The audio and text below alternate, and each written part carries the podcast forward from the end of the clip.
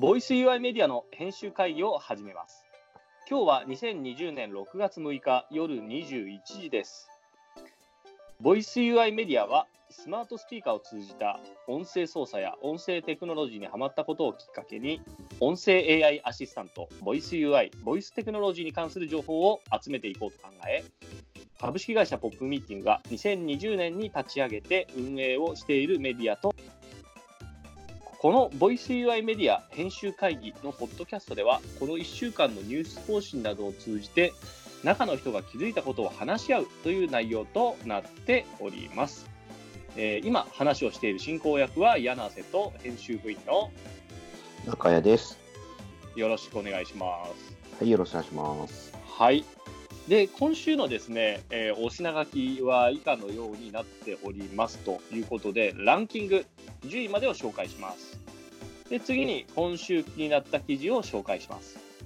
で、今、スキル制作どうなってますかっていうお話と、えー、とちょっと先週話をしていた PS5 の件がちょっと延期になってるよねっていうようなことをちょっとお話ししつつ、えーとまあ、告知などにつなげていって終わりにできたらなというふうには思っております。はい。はい。ですね。はい。じゃあ、はいまあ今週、まずはちょっとランキングからいきましょうか。そうですね。はい。はいじゃあ、ランキング、えー1位。はい。えー、車載アレクサ、アマゾンエコーと、エコーオート国内使用レビュー。第1位ですね。はい、いつも通りの。いつも通り。これはなんかちょっと中谷さんがアップデートされたんですよね。そうですね。で、えっ、と、第2位、コエステ、Google アシスタント対応課金型サービス、高柳さん、これごめんなさい、僕ちょっと名前を知らないな。はいわかんないです。はい。えーとですね、僕もですね、ちょっとこれはね、この人の名前をちょっと知らなかったっていう、高柳あかねさんですね。ごめんなさい。はい、ちょっともう一回頭から読みます。すごい申し訳ない。コエステ、Google アシスタント対応課金型サービス、高柳あかねさんの、あ、今僕がちょっと消えた。あ、高柳あかねと一緒を提供。これが、えーと、いわゆる Google アシスタントのアクションですね。そうですね。これがちょっと提供されてると。はい。で、課金が始まってると。そんな、ちょっとこれ僕知らなかったので、後でこれ話しましょう。うんはい。次、第3位。もはや本人との聞き分けが不可能。AI を使った音声版ディープフェイクの進化と詐欺や知財の新たな戦い。はい。これ前、あの、中谷さん書いたやつですね。先週、先週かな？先週のやつですね。そうですね。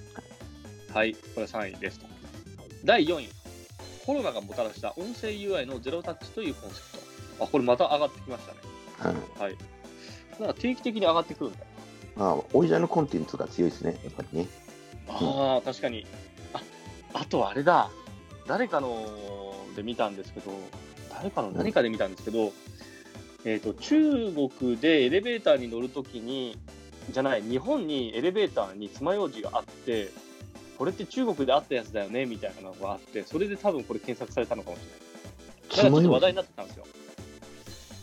は爪楊枝って何？い、日本に爪楊枝が置いてたんですよ。誰かのツイッターかなんかで。あの、エレベーターの中に。エレベーターにその爪楊枝でボタン、行き先階を押すってそうすると触らなくていいっていうのがあったんで、それで爪楊枝が置かれてて、この爪楊枝何みたいなのを調べていくと、元は中国であったよと。そしたら、まあ中国であったよって時に、あの、この記事は、その動画だったりとか、声で操作するみたいなのがあったりとかしたんで、多分それでちょっと見られたんじゃないかなとは僕は思います。なるほど。はい。はい。これは第4位ですね。はい。次に第5位。AI で超高精度な音声合成、歌声合成を実現するテクノスピーチシードの資金調達を完了。はい。第5位ですね。音声合音声合成系もね、あのはいたまにニュースで出てきますね。そうですね。AI アナウンサーとかそうですね。はい。第6位、三重県名張市、スマートスピーカーを高齢者に配布し、健康状態チェックを行う実証実験など盛り込んだ補正予算を発表。なるほど、これはすごいですね。はい。なんか国の取り組みでそういうのがあるらしくて、これすごいですね。これちょっと後でなんか検索しながら見ましょうか。そうそう、はい生まれ故郷の近くなんだよね。あ、そうなんですね。そうそうそうそう。なるほど。名張市。うん。はい。後で話しましょう。はい。そうですね。はい。第7位、RPG のようなインタラクティブフィクションのディテクティブ X、Google アシスタント、Amazon Alexa に登場。かっこ英語。はい。いわゆる音声操作で遊ぶ音声のゲームアプリですね。うん、これもい、まあ、課金なんでしょうかね。どうなんだろこれは僕もちょっと見て、あこれ、あのちょっとだけ紹介ができる動画みたいなのがあったんで、僕、貼ってきましたよ、記事に、追記で。う。はい。はい。第8位、これ、ピクシャーって言うんですか、これは僕わからないですね。ちゃんと調べてから読めばよかった。僕が書いてない記事だから、うん、調べたから、すいません。えーっと、パーク社テクノロジーですね。すいません。パーク社テクノロジーグループの B ドアの音声対話エンジン、B ドアボイスコンバセーションが、シニア向け女性誌、春めくの雑誌購読の自動対応に採用。はい。はい。コールセンター系はやっぱり多いですね。こういうのね。はい。うん、最近。そうですパーね。ク社さん。うん。パーク社さん。はい。パーク社テクノロジー。ごめんなさい。これも全然知らなかったですね。えー。はい。第上場9位。してますよ。これ僕も今、僕上場してるっていうのを今調べて、はい、把握しました。うん友達が大株主だった。あ、そうなんですね。なるほど、なるほど。はい。第9位。Google のミーナとガチンコ、Facebook オープンソースチャットボットブレンダーをリリース。これはもう結構前ですね。5月5日って書いてますそう、ね。うん。はいだいぶ前に。はい。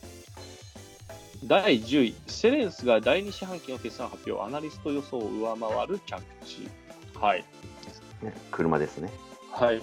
これも、えっ、と、リバイバル記事ですね。そう、だいぶ前ですね。はい。ゴールデンウィークちょい明けぐらいですもんね。うん。そうそうはい。じゃあ本当に今週新しいのでいくと、ポエステ、Google アシスタント対応課金型サービスっていう話と、えーっと、三重県名張市、えーはい RPG のようなインタラクティブフィクションのディテクティブ X、はいパーク社テクノロジーグループのビードアの音声対話エンジン、はいこの辺ですね。この辺が多分新しい記事ですね。そう。はい。はい。はい。今週気になった記事ってどの辺ですか？次にちょっと話題をは、はい。うん、今週はそうですね、あの、ナバリのやつもあるし、あとロシアのヤンデックスの絵を描くやつとか、はいはいはい。うん、ありましたあね。うん、あったね。あとは、えっ、と、インドのああ、お金を、えっ、と、あアレクサでお金を払う。NPC、NPCI のやつ、うん、はいはいはいはい。それ見ました見ました。そう、そうか、あとは取り組みとし、あと、アイフライテックの翻訳機やってきましたって話あ、とか疑似レックでしたっけ？うん。そうかな。はいはいはいそんなはとこ先週、1週間前だと、あれだね、あの、声で、あの、ハイチーズができるアプリが、あ生体認ー証の、センサリーのニュースはね、今週も出してたね。センサリーは、えっと、昨日かな。はいえっと、2本前の、3本前か。あはいはいはい。の、ところで、センサリーが音音声と顔認識を組み合わせた新しい生体認証プラットフォームを発表。咳やくしゃみも検出。なるほど。そうそう。センサリーとかも活発ですね、というところ、うん、感じそうですね。で、はい。あの、まあ、派手なところでニュースやっぱり、あの、上に来てるのは、この、何、何さん、高柳？なんだっけあかねさん。高根さん。はい。はいだだ誰かわかんないけど。はこの方はですね、い。えーっとですね。あ、これは ABEX のコエステのやつだから、はい。あの、お SKE って書いてますよ。女性アイドルグループ。あ、SKE、SKE って、SKE って、大阪？違う、名古屋か。栄？名古屋って書いてますね。でいいね。あでもこの高柳さんはですね、ABEX マネジメント所属って書いてるので、うんあ理由は分かりますね。そういうことか。うん。こうした我々あのお便りいただいた方のところにもね、はい書いてありまして、うちでも何回かニュース上げてる。はい。これはやっぱ面白い取り組みね、まあい以前ちょっと話したけど、面白い取り組みだよね。そうですね。うん。これ、Google アシスタントで、あの後でアプリで試そう。今、僕全然。今、自分家にあるのが Alexa しかないんですよ。アレクサとクローバーか。うんそう Google のやつを持ってないので、今度買うかなんかしようかな。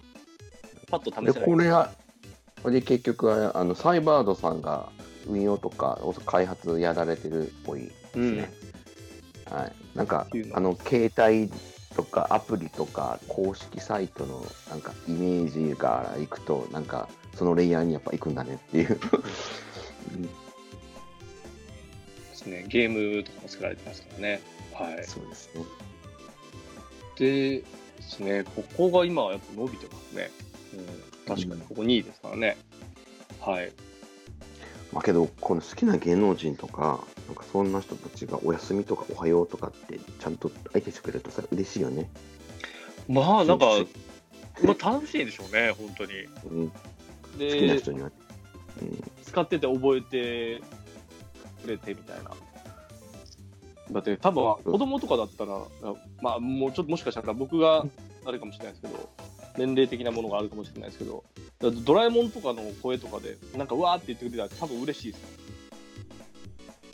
ドラえもんの声で、うんおはようみたいな。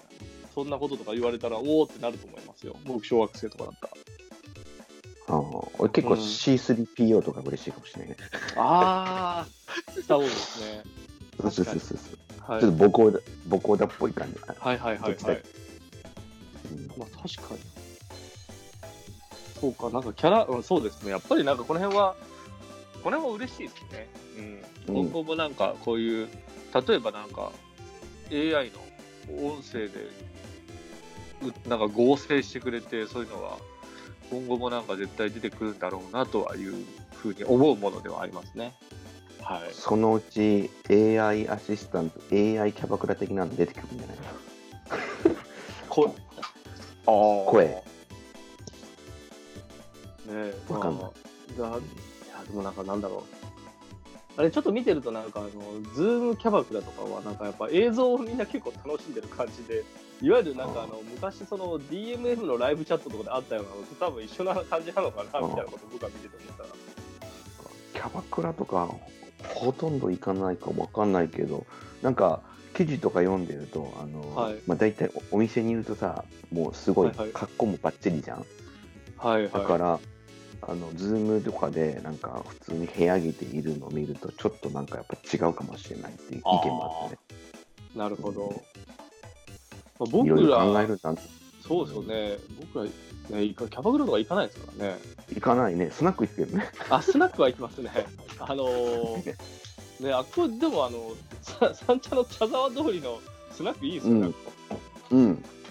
あそこはもうめっちゃいいじゃないですか。だって1年以上ボトル預けてくれ、預けてて、名前覚えてない覚えてなあの、絶対名前忘れてると思ってたけど、覚えてるってすごいですよ。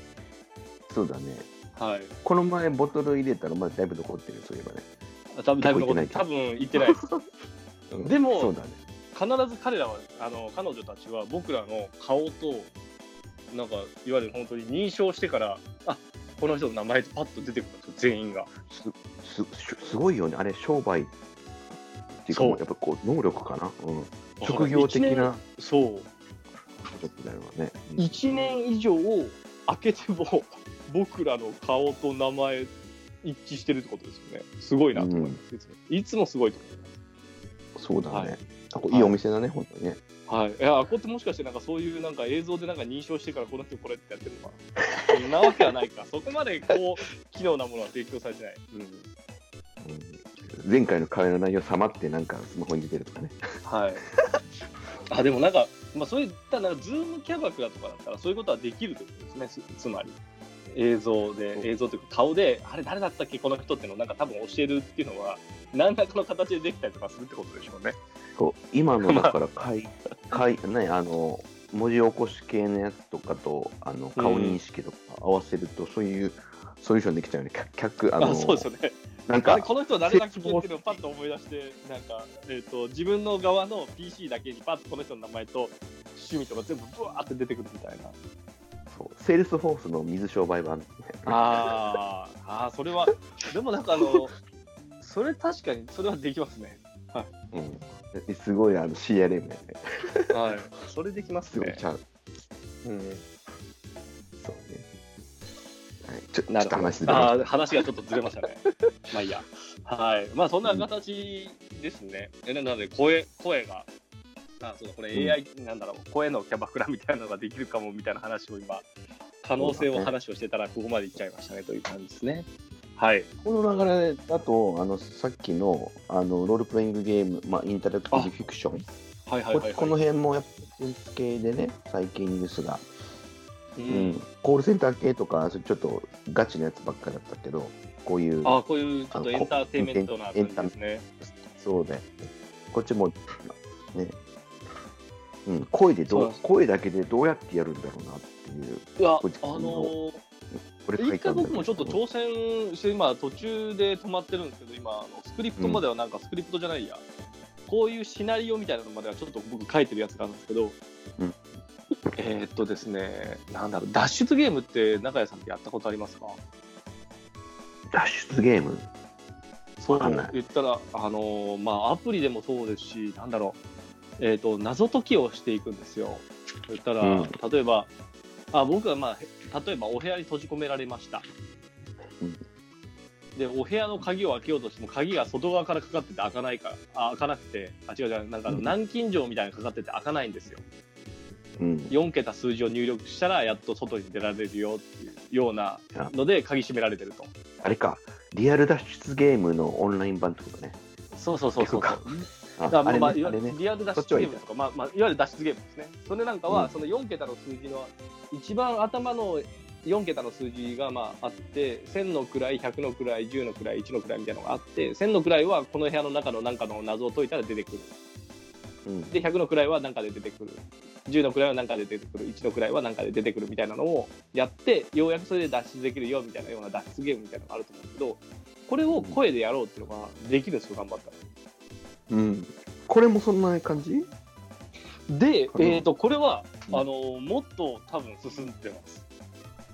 ここれもいわゆるアドベンチャー系のゲームなんじゃないかなと僕は思ってました。やって、えっ、とですね、あのトレーラーみたいなのを見ると、トレーラーがあったんで僕貼り付けたんですけど、うん。そのトレーラーを見るとですね、おっとっと、ディテクティブ X のトレーラーを見ると、これはアクションゲームでしたね。はい。声だけでやるってことね。そう。これちょっと正しそうなんですよ。だから言ったらちゃんと、やっぱりゲームって、あのゲームとしての面白さっていう、遊びの面白さっていうのもあるんですけど、いわゆる世界観とか雰囲気作りっていうのはすごい僕は大事だと思ってるので、もうなんかこれ見ただけでうわーっと思うような感じは、ここの会社の作ったゲームから僕はすごいしました。なので、うん日本ではちょっとできないなと。できないので、ちうんょっと残念なんですけど、うん、なんかその、そういう観点が、なんかやっぱりさすがゲームに携わってる感じがあるよね。ああ。あんまりそういう観点見てなかった。うん、あそうゲーム業界僕もう長くなりましたからね。うね。ブランディングが大事ってことよね。ブランディングっていうかもう世界観世界観わかんないのつけてる雰囲気とかうん大事ですね。うんうんなので、あとは、あ、でもこれでいくとですね、Google アシスタントで、うんえっ、と、何のゲームだったっけな？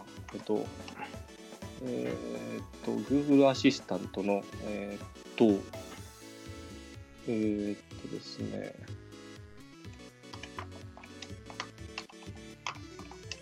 ちょっと待ってくださいね。Google アシスタントでゲームがなんかあったりとかしたんですよ。これもう海外なんですけど、えっとちょっと待ってください。僕今名前が出てこないですよね。あった声の、うん。ごめんなさい。ネットフリックスのドラマに3%っていうのがあるらしいんですよ。やばい、あ、あったと。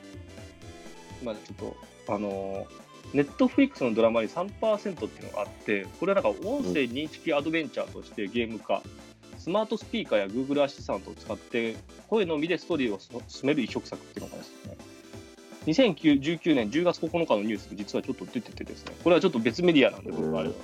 はい。うんこれなんかはあこれ日本3%あるある。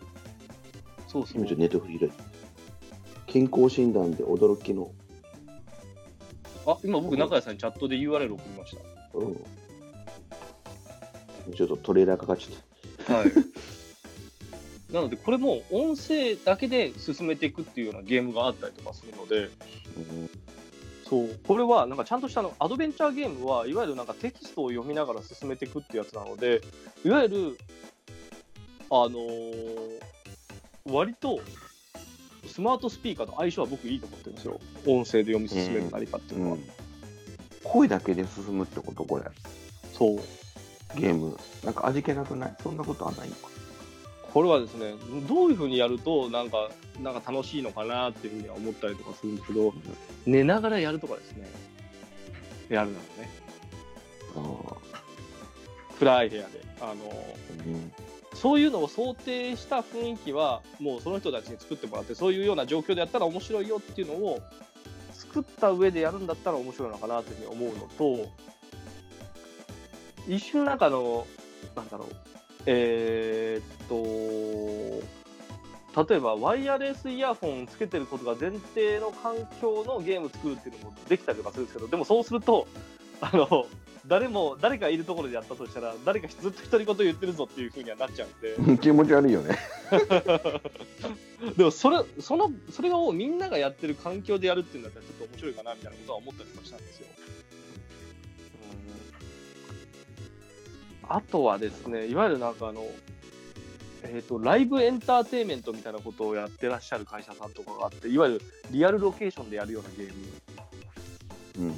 そこの中にそのスマートスピーカーを活用して、なんか声を、スマートスピーカーに声を話しかけると何かキーがもらえて次に進めるみたいな、なんかそんなことはあるのかなとは思ったりもします。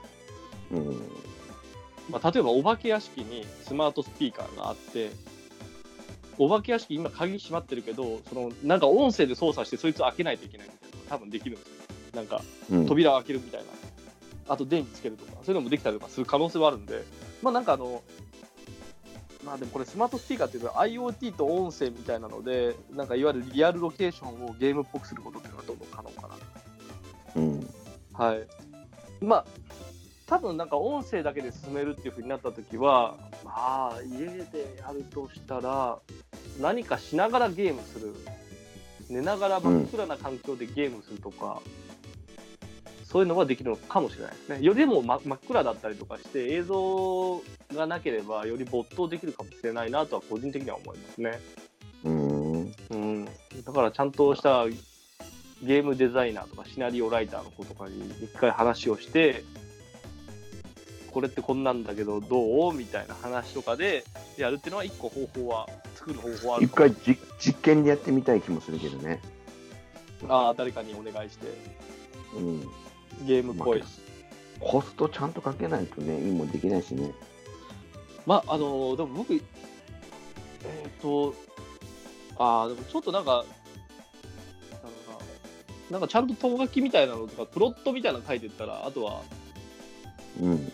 プロット書いて、なんかこういう流れにしたいみたいなのをきっちり書けば、みたいなところまでは僕、途中までは作ってるんですよ。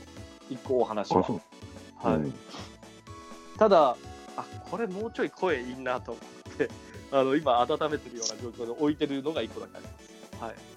うん。そうそう。まあ言ったら、まあこういうふうにゲームとか作るときとかは、ただやっぱりなんか新しかったりとかするんで、誰かには、えー、と説明する上では一回自分で作った方が早いっちゃ早い。もう簡単なものでもいいんで、こんな感じなんだよっていうのが分かれば、世界観伝わるからね。そうそうそうそう。なんかその辺があればいいかもしれないですね。はい。うんまあごめんなさい。話がちょっと、なんかそれも、ね、深くなったね。深くなりましたね。うんはい。まあ、これもなんか日本ではあんまりいっぱいはなくて、なので、ちゃんとこういったなんか、いわゆるアドベンチャーチックなゲームのやつが、うんちゃんとこういうのなんか方法論をさあの確立できるとやっぱりアドアドバンテージすごい持ってるしやっぱりねあの、うんスマホゲーム、あのソシャゲがね、ガボッといったみたいに、企業的にもすごくポテンシャルがあるのかもしれないよね。まあちょっとまだ普及率がね、そんな高いわけじゃないけど、スマホ自体にね、アシスタント入ってるからね。そうですね。そのまあ、シリとかがどの辺ど、どこまでシンクロできるかわかんないけど、いろいろ可能性はあるかもしれないね。はい。そうなんです。うんまあ、あとはリアルロケーションで何かやるっていうのは、まあ、今、今の日本の状態というか、世界的にもちょっと難しかったりとかするけど、まあ、こういうネタを作っといて、なんかやるっていうのもあるかもしれないですね。ねはい、それこそ僕らなんかあの、ラこのポッドキャスターの本当に最初の初期の頃に言ってた、IoT で戦うホームアローンみたいな。うんうんうん、それってなんかちょっとゲームっぽいじゃないですか。うんはい。そういうような施設があったりとかしてもおかしくはないですよね。はい。うんまあそんなことを思ったニュースでしたと。でもこれは僕はい個人的には本当にすごいやりたいので、やりたいなとうん思ってますね。そうだね。ちょっと一回今度また時間の時でも話してみようかね。あ、そうですね。これについては、そうですね。はい。うんで、えーと、あと、ほん今回他に気になった記事といえば、あ、そうです。三重県名張市、スマートスピーカーを高齢者に配布し、健康状態チェックを行う、う実証実験などを盛り込んだ補正予算を発表。これすごいですよね。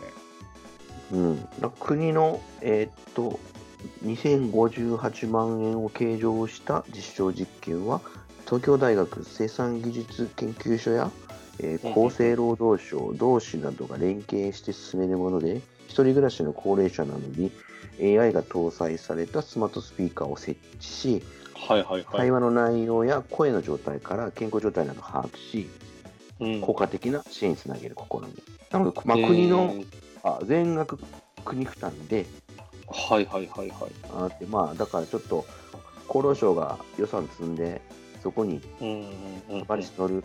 で、これ今日ね、おかんとね、会ってたのね、昼間。はいはい。おかんに、そうや、あの、こんなんあるよって言ってたの。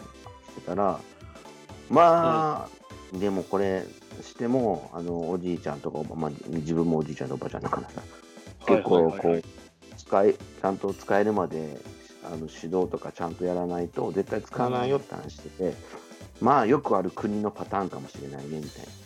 とりあえず予算だけつけてやるけど、なんか一定の効果が、まあ、実際そんなね、ちゃんとできるけど、はいはいはいなんかややりました、これちょっと一応やりまして、ちょっとこんな結果出てますみたいな、お役所仕事で終わるんじゃないかっていう話があって、確かにって思ったりもして。だからもうおじいちゃんとかおばあちゃんがさ、そうだ、話し相手になれるぐらいのチャットボットっていうかさ、非常にこう、アンドロイド的なね、位置づけの。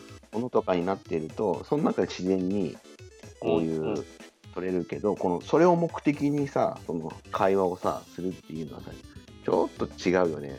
普通に関して、おはようございます、おはようとか、うん天気いいねとか、うん、あの、雨かもしれないね、みたいな言いながらとか、はいはいはい。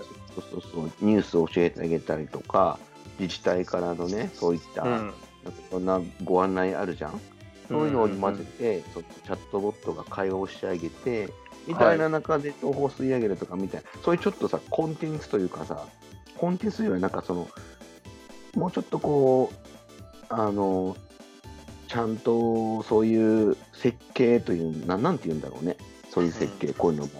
UX まあ、ウェブでいうところ UX とか UI あの UXUI の部分みたいなのは、ちゃんと考えたものを作ってあげることで全然効果が違う多分普通に味気ないやつやるんだろうなっていうところがあってなるほども。もったいねえなっていうこういうのちょっと俺らにやらせてよみたいな、うん、そうどうせまあ SI って。うん、これでいくと、わからないですけど、もしろその一人暮らしの方に配ってこれ僕ちょっとあの元記事の方を読んでるんですけど、元記事というか、2がタウン情報がソースになってると思うんですけど、それを見てるとですね、えー、と2058万円を計上した実証実験は、えー、と東京大学生産技術研究所や厚生労働省同志などが連携して進めるもので、一人暮らしの高齢者世帯などに AI が搭載されたスピスマートスピーカーを設置しって書いてると思うんですけど、で、えっ、と、まあ、全額国費負担で高齢者宅や市内15地域の町の保健室などに設置するスピーカー計27台分の購入費や調査費用に当てられると書いてあるんですけど、えっと、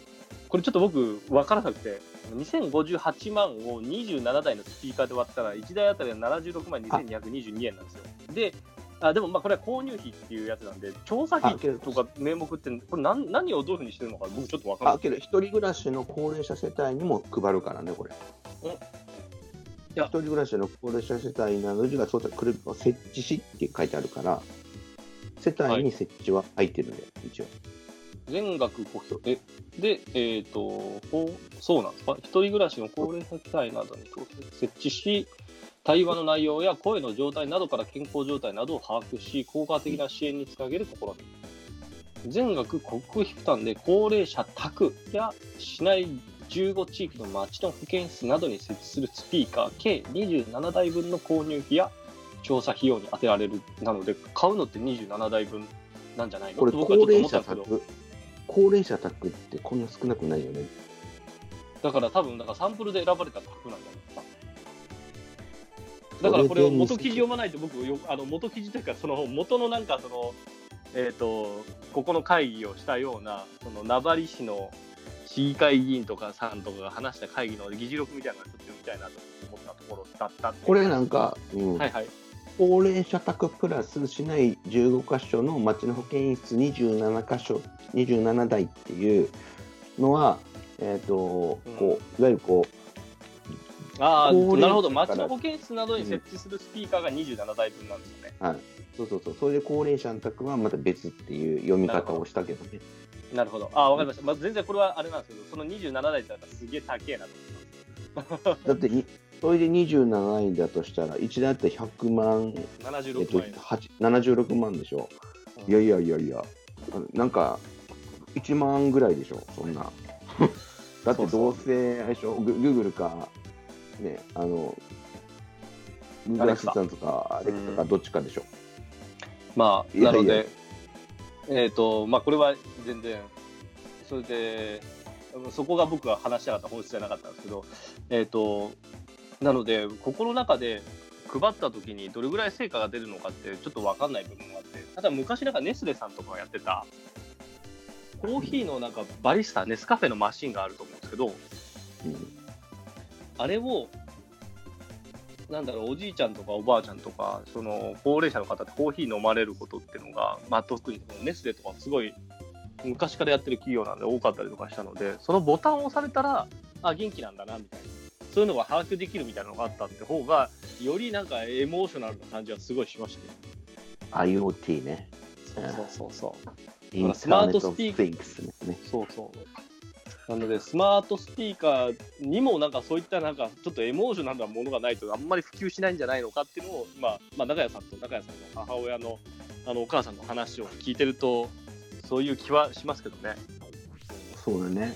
でそこで、あの、け今さ、その、いろいろニュースとか出てるのってコロナをさ、はい。声で、声のなんか、あの、咳をしたりとか、今日のあの、センサセンサリーのやつも、あの、咳とか、くしゃみとかを、うん、はで、いろいろセンシングしていくっていう、あの、エンジンが入ってたりとか、はいはいはい、はい。あの声声でコロナの診断をするみたいな記事何回か書い書いたことあったけど、うん。とか、あと、エンパスさんみたいなさ、はい。あの感感情を測るような、やっぱりアルゴもあって、そういうのをうまく使えば、で、そこの、で、老人の、その、なんていうの、結局さ、コンテンツとか設計するときってさ、さっきも話したけど、目的を達成するために、彼女も目的をその問診みたいに味気ないものするんじゃなくて、うん。普段会話とかそういったちょっと面白おかしく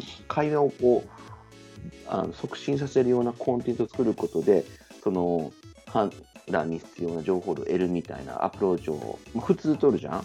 はあのぼ俺らみたいなこうエンタメとかさの企業さん相手に相手にしたりとか UIUX とか考えてるんであればそういうことするんだけどまあそういうのしてないんだろうな味気ないやつなんだろうなっていうのはもったいねえなっていうのは本当思うな。い。なるほど。さでそ大体想像がつくもんね、こういうのね。まあ、やってみるかみたいな。まあ、だから例えば僕とかもやっぱゲーム業界というかゲーム会社にいて思うのは、まあ、コンセプトがまあ、何やるにもコンセプトからですからね。そうそうね誰がいて、誰に、誰にこんなことしたいみたいなところから始まるぐらいなので、でもゲームもやっぱりコンセプト次第ですもん。こうしたいがないと、そのためにこれこれがあるっていう話なので、アプローチは無限にあるので、それはコンセプトからやっぱ決まっていくんで。うん実際にそれが音声のやつで良かったのか、それとも他の IoT のものっていっぱいあるよねもあるし。うん。まあでも多分なんか家の中の声を聞いて何々をしたいみたいなのが多分あって、それでスマートスピーカーで聞いてもらうかみたいなことだったのかなと思いますけどね。これでもちょっとなんかこの、今後のなんかそういったお話とかがあったりとかね、結果みたいなレポートみたいに出るんだったらちょっとこれ読みたいですよね。うん。結構さ、あの、やっぱいろいろこう、つながってきてるのが、あの、はいアンドロイドとかって昔さ、あの人間がさ、AI って、昔のイメージって、アンドロイドとさ、AI、いわゆるまあソフトウェアの方と、あこう、えアンドロイドというハードウェアっていうのかな、フィジカルっていうのかな、はいはいはいわかんないけど、はい一体したさ、そういうものは、なんかこう、イメージだったじゃん、わちっちゃい時とかって。はいはいはい。人間が組み出したあの人間的なものみたいなはい。鉄腕アトムとかさドラえもんもそうだけどはい。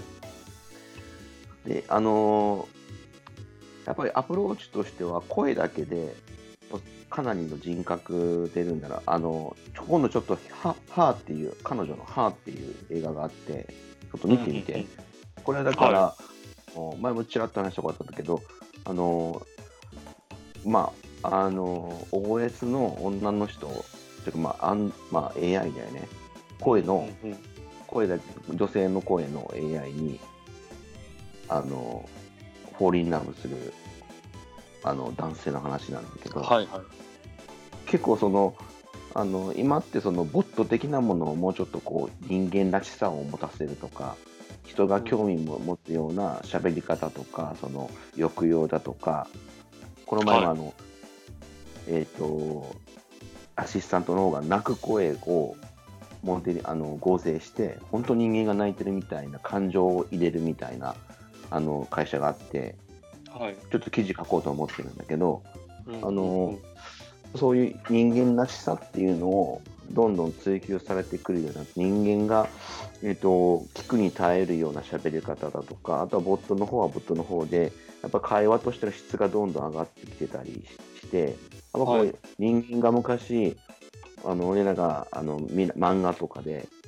想像してたアンドロイドってまず声で一番実現しやすいんじゃないかなっていうのを、うんうん。最近本当にちょっと考えたりしていて結構できそうな気がしてるでその中でやっぱりあの会話をちゃんとねあの、いろんな会話を成立させることでいろんなセンシングが声から、ね、得られる情報いっぱいあるし一人暮らしの老人なんかそういうのでねいろんなあのうつなったりもするしねおじいちゃんおばあちゃんね、健康状態もあるし話し相手にもなるしその中でいろんな情報を得られるしみたいなのを、やっぱりちょっと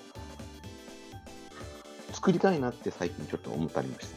こういうあのナンバーニュースとかもそうだけど、うんはいはいはいゲームじゃないけど、ちょっと新しいジャンルだよね、そこはね。そうですね。うん、確かに。あ、こうんそうこは確かにそうですね。いここ最近じゃないと出てこないようなものですよね。うん。やっぱアンドロイ昔の,、まあ、あの人とに近いものというのはやっぱ声が一番今実現しやすいし本当そこは一番いけるしやっぱ人の役にも立てるし、あのすごくそういうところのいろんなこうなんていうのかな前夜感が今テクノロジーが出揃ってきていて、はい。ビシビシきてるなっていうのはあと5年もしたらそういうの本当出てきてる可能性があるんじゃないかなっていうのをすごく、はいはいはいはい。特にニュース毎日見てるじゃん全世界中のね触れてるとやっぱそういうのをすごく感じるかな。ううん。ん楽しそうだよねそれね。まあそうですね。自分が実際のパーソナリティうん、話し相手が AI ちゃんになってくれるみたい確かに。この今、ちょっとその名張市のやつ、ちょろっとだけ僕調べてたんですけど、なうん効果的見守り支援体制構築実証実験事業っていう名前で、なんか記者会見みたいなのがあったっぽいので、もしかしたらその資料がどっかで探したら出てくるかもしれないですね。そうだね。一つ一抜きはこの東大が絡んでるので、この東大生産技術研究所の人たちが UX とか UI をきちっとね、あの考慮したいろんなことを考えてくれてるんであれば、これすごいなって思うんだけど、今みたいな話のと、すごいこう、昔ながらの味気ない、もうその目的と手段が合致してしまって、もうなんか想像力のないプロ,、ね、プロジェクトだったら嫌だなって、もったいないな。まあ、なんかせっかくなんでちょっと楽しい方がいいですかね。そうそうそう。逆に、あのもう、いや、そんな金の話どこでかからしてみたいな。できるようにしたいよね、みたいな。で、なんかこの今の、その効果的じゃないや、ごめんなさい、ごめんなさい。えーっと、これか。えーっと、ちょっと待ってくださいね。えーっと、見守り事業の名前が、よいしょ。効果的見守り支援体制構築実証実験事業。これがですね、これで調べると、他にですね、高知県とか出てくるんですよ。あ、あこっちじゃない、香川県高松市です。これちょっとすごい失礼なこと言った。えっ、と、香川県高松市とかも同じように IoT デバイスを活用して何々するみたいな見守り体制事業みたいなことやってたりますので、うん。それ、なんか、この、この検索で調べたところでなんか、出てくるようなところがあったら、そこになんか話しに行くんじゃダメなんですかね。それからその入札みたいなのがもしかしたらあるかもしれないんで、そういったところに行くとか。そうだね。なんか、この東大の生産技術研究所にインタビュー行きたいね。まあ、聞けるんだったら楽しいですけどね。そうだね。近いだろう。これどこだ、どこ、どこなんだろう？ちょっと調べてみよう。厚労省とか厳しそうだし。まあ、あとは、同じように、こういった、そう、事業をやってる地方自治体とかが、本当になんかそういう、なんだろう、えっ、と、事業主募集みたいなのしてたりとかして、したら、なんかそういうのはやってみるのは一個の方法かもしれないですね。あるかもしれないですよ、本当に。うん。なんかこのチャットボットのさ、もういろんな会社今出てきてるけど、そういうところとこういう普通のものをやるところで、あのやっぱりこうゲーミングだったりみたいな考え方、最近使わないけど、あるじゃん、やっぱり。ゲーミングのエクスペリエンスみたいな。そういうのとかも意識したチャットボットで、まあ、一般の人がそういう目的で使うみたいなのを、なんかちょっと取り組んでやれるプロジェクトとかに参加したいなって思ったりは、うん、うんうん。まあ、そのためにも実績を作るか、もう売り込みしに行くかしかないんじゃないですか。はい。声はね、全然ね、あのプロジェクト、まあ、今度あの、あの例のさ、展示会のやつです。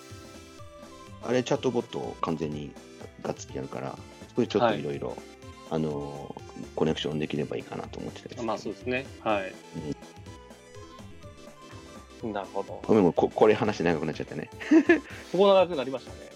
まあでもなんかちょっと興味のある分野ではあるところですよね。そうだね。そうだね。はい。じゃあ、まあ、今週気になった記事はその辺ですかね。そうですね。はいじゃあ、あとは次はですね、えっ、と、スキル制作について。はい。これ今ですね、僕、えっ、と、これ2週間ぐらい前からちょっと話をしている、うん。オリジナルで僕らもスキルを作ろうみたいなやつなんですけど、えっ、と、1個は、まあちょっと進め方決まりましたよっていうところで、ちょっと今、あの、いわゆるエンジニア、いわゆる開発の方をやってくれる人がちょっとお時間が今ちょっと足りてないのでですね、僕の方で一回ルール付けしたりとか、なんかフローとか使用書を全部書いて、こんな感じみたいなので渡してるので、それをダブルでできるようにしようと、僕とその方でできるような準備を整えてるような状況ですと。はい。うん開発エンジンの上で。で、さらにもう一個、めっちゃ超絶くだらないスキルを思いついたので、それを作るかと思って作ってます。はい。なので僕、あの、サイコロとベル買いましたよ。ハンドベル。あれね。買いました。あれ、録音、あ、そうだね。まあ、それちょっと。うんそう、録音、録音しないといけないです。あ言ったらなんかあの、えっ、と、サイコロ振った音とベルを鳴らす音が、まあ、複数僕欲しいので、これも今、ネットのフリーの交換音素材で探してたらなかったので、もう買うしかねえなと思って、買ったら全部で500円ぐらいで買いました。うん意外と安い。あとはあれですね、あの、例のお店に飲みに行きましょう。そうですね。家で飲んでたらちょっと寂しくなるので、そういうのがあればいいなとか、あとはまあ、せっかく、まあ、なんだろう、リモート飲み会するんだったら、なんかちょっと面白いのがあればいいなぐらいじゃないですかね。そういうような、リモート飲み会で使えるスキルみたいなのをちょっと作りたいなっていうようなところです。はい。うんまあ、これは多分僕だけで作れちゃうんですよ。まあ、スクリプトあんまないもんね。すぐほぼないです。ほぼないです。もうただのアホみたいな、アホみたいなもんなんで、はい。音ネタがあればね。元ネタがあればぜ全然できちゃう感じですね。はい。前、周波数の話にならないからね。周波数の話はならない。あ、でもそうだ。そう、これ周波数なぜダメだったかを全然公開してなかった。これはちょっと、あ、これやんなきゃ。これ完全に僕忘れてたな。やりますやります。はい。これややろうやろう。周波数のスキル、これはダメだった理由をちょっと書いていかないといけない。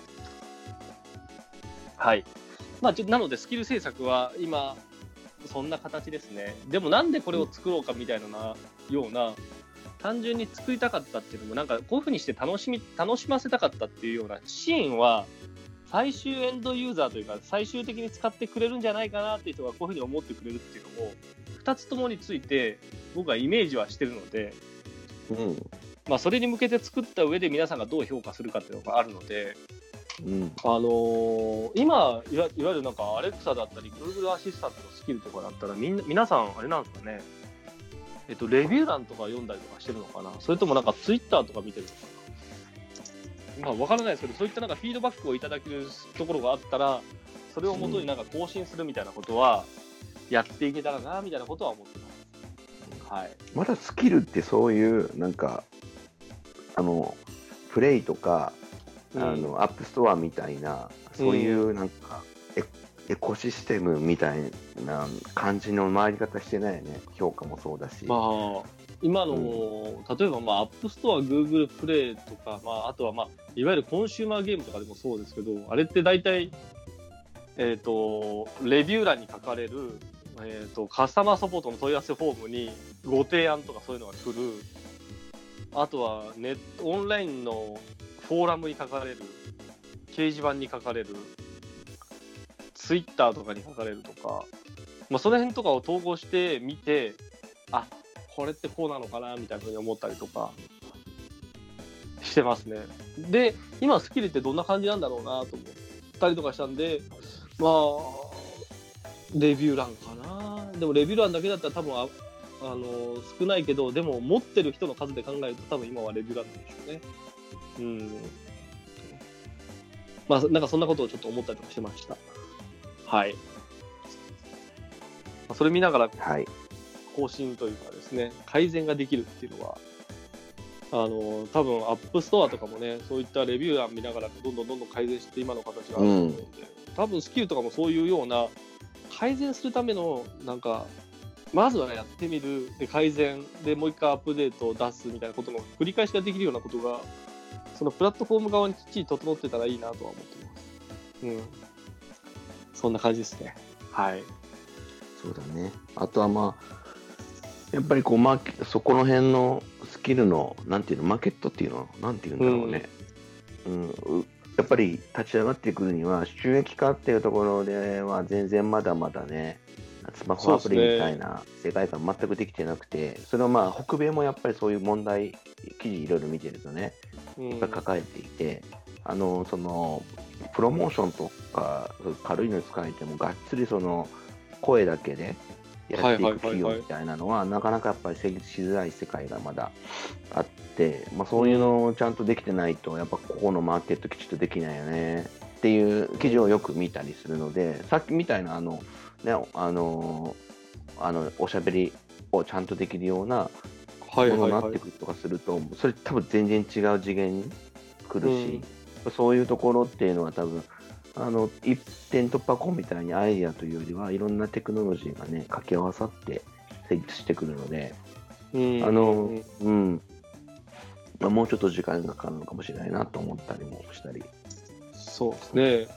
うん、まあ、そういったところでいくと、これはどうなる、どうなってるのかちょっとわからないですけど、昔なんか、任天堂なんかはよく、任天堂とかはすごいなんか、なんだろう、Wii の時に、ゲームが常に家にあるというか、家の生活の一部になるようなものとか作ってたなと僕は思ってるんですよ。うん、Wii って、中谷さんやったことあります？一度もない。?Wii ってコントローラーリモコンなんですよ。うん、あの振るやつとかだよね。そうそうそう、遠隔でうんテレビ、言ったらテレビなんか昔、それまでって、ゲーム機本体に挿してやるっていう感じだったんですけど、もうそもそものその Wii のリモコンの形が、いわゆる Wii リモコンって言われるぐらい、本当にガチでテレビのリモコンみたいに離れたところから操作するのが当たり前だったんですよ。で、Wii の中に Wii の間っていうのがあって、それってなんか家族になんかあの、掲示板みたいなもので、えっ、と、今からお母さん出かけてくるね、みたいな、何時ぐらい帰ってくるよ、みたいなのが残るようなものだったんですね。なので、うん、うん、自分、テレビを自分ちのいわゆるホワイトボードとか掲示板にしましょうみたいなようなスキルだスキルというかアプあのアプリケーションだったんですよ。これ僕すごいなんか、個人的にはすごい楽しくて。で、これはどこで使ってたかっていうと、Wii の間っていう、Wii、あの、家で使ってたわけじゃなく、大学の部室で使ってたんですね、Wii を。えあの、どこどこ行ってきますとか、なんか、そんなことを誰かがアホみたいなことをいっぱい吹き込んでたりとかして、それはそれで結構楽しかった。ーうん、なので、えっ、とこう、こういったなんかスマートスピーカーとかも、ああ、でも今って、そうか、昔の Wii とかはそういう、やっぱり、そうか、アバターが面白くしてたのかもしれないな。でもスマートスピーカーだったら、まあそういうのが残せるなと思ったけど、今だったら LINE であれとかになるもんなと思って。ね、スマートスピーカーに何か残すぐらいになったら、LINE とかでどっか行ってきますね。で、家族 LINE とか作って、そこでやる方が確かに正しかったりもするのか。まあ、多分、まあまあ他にももうちょっとなんか考えないといけないっていうのが、まあ、この状況じゃないとできないっていうのが出てこないと、多分いきなりドーンとブレイクすることってないのかもしれないですね。うん、うんでもなんかありそうな気はするんですよ。でもそれって多分繰り返しなんで、なんか思ったら作る、思ったら作るっていうのをやった方が、実は早いのかもしれない。うん。という、またこれも話がどんどんそれた感じですけど、まあいいや。はい。まあこんな感じでちょっとスキルをちょっと作ったりとかしてます。そんな状況ですね。はい。で、えっ、と、最後、6月5日になんか PS5 のなんか発表があるみたいなのがあったんですけど、ちょっと延期になっちゃったので、もしかしたらその PS5 のなんかリモコンとかに PlayStation AI とかっていう、なんか音声アシスタントがついてるっていう噂だったので、もしかしたらそんなのあったりとかするのかなと思ってたんですが、その辺ちょっと聞けずじまいだったんでですね、これは次いつになるかっていうのが聞きたいなと。はい。そんなことは。まあこれはちょっと楽しみだなと思ってるんですよ。うんうん、そうそうそう。なので、まあ、これはいつになるかわからないですが、まあ、ちょっと発表楽しみに、何かあったらちょっとレポートしたりとかしてみたいですね。はい。そうだね。そんなと思ってますと。はい。はいじゃあ、なんか告知系って他に何かありますかね？告知。うん、お便りください。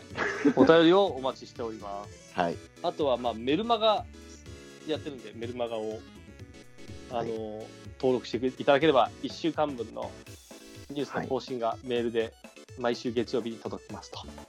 ほぼほぼ、はい。おあ声系情報は拾えてると思うので、はずなんで、そうですね。はい。はい。まあ、そんなところですかね。はい。はい。じゃあ、今週の編集会議はこの辺で終わりにしましょうか。はい。また来はい週お願いします。はい。また来週よろしくお願いします。それではまた失礼します。はい、失礼します。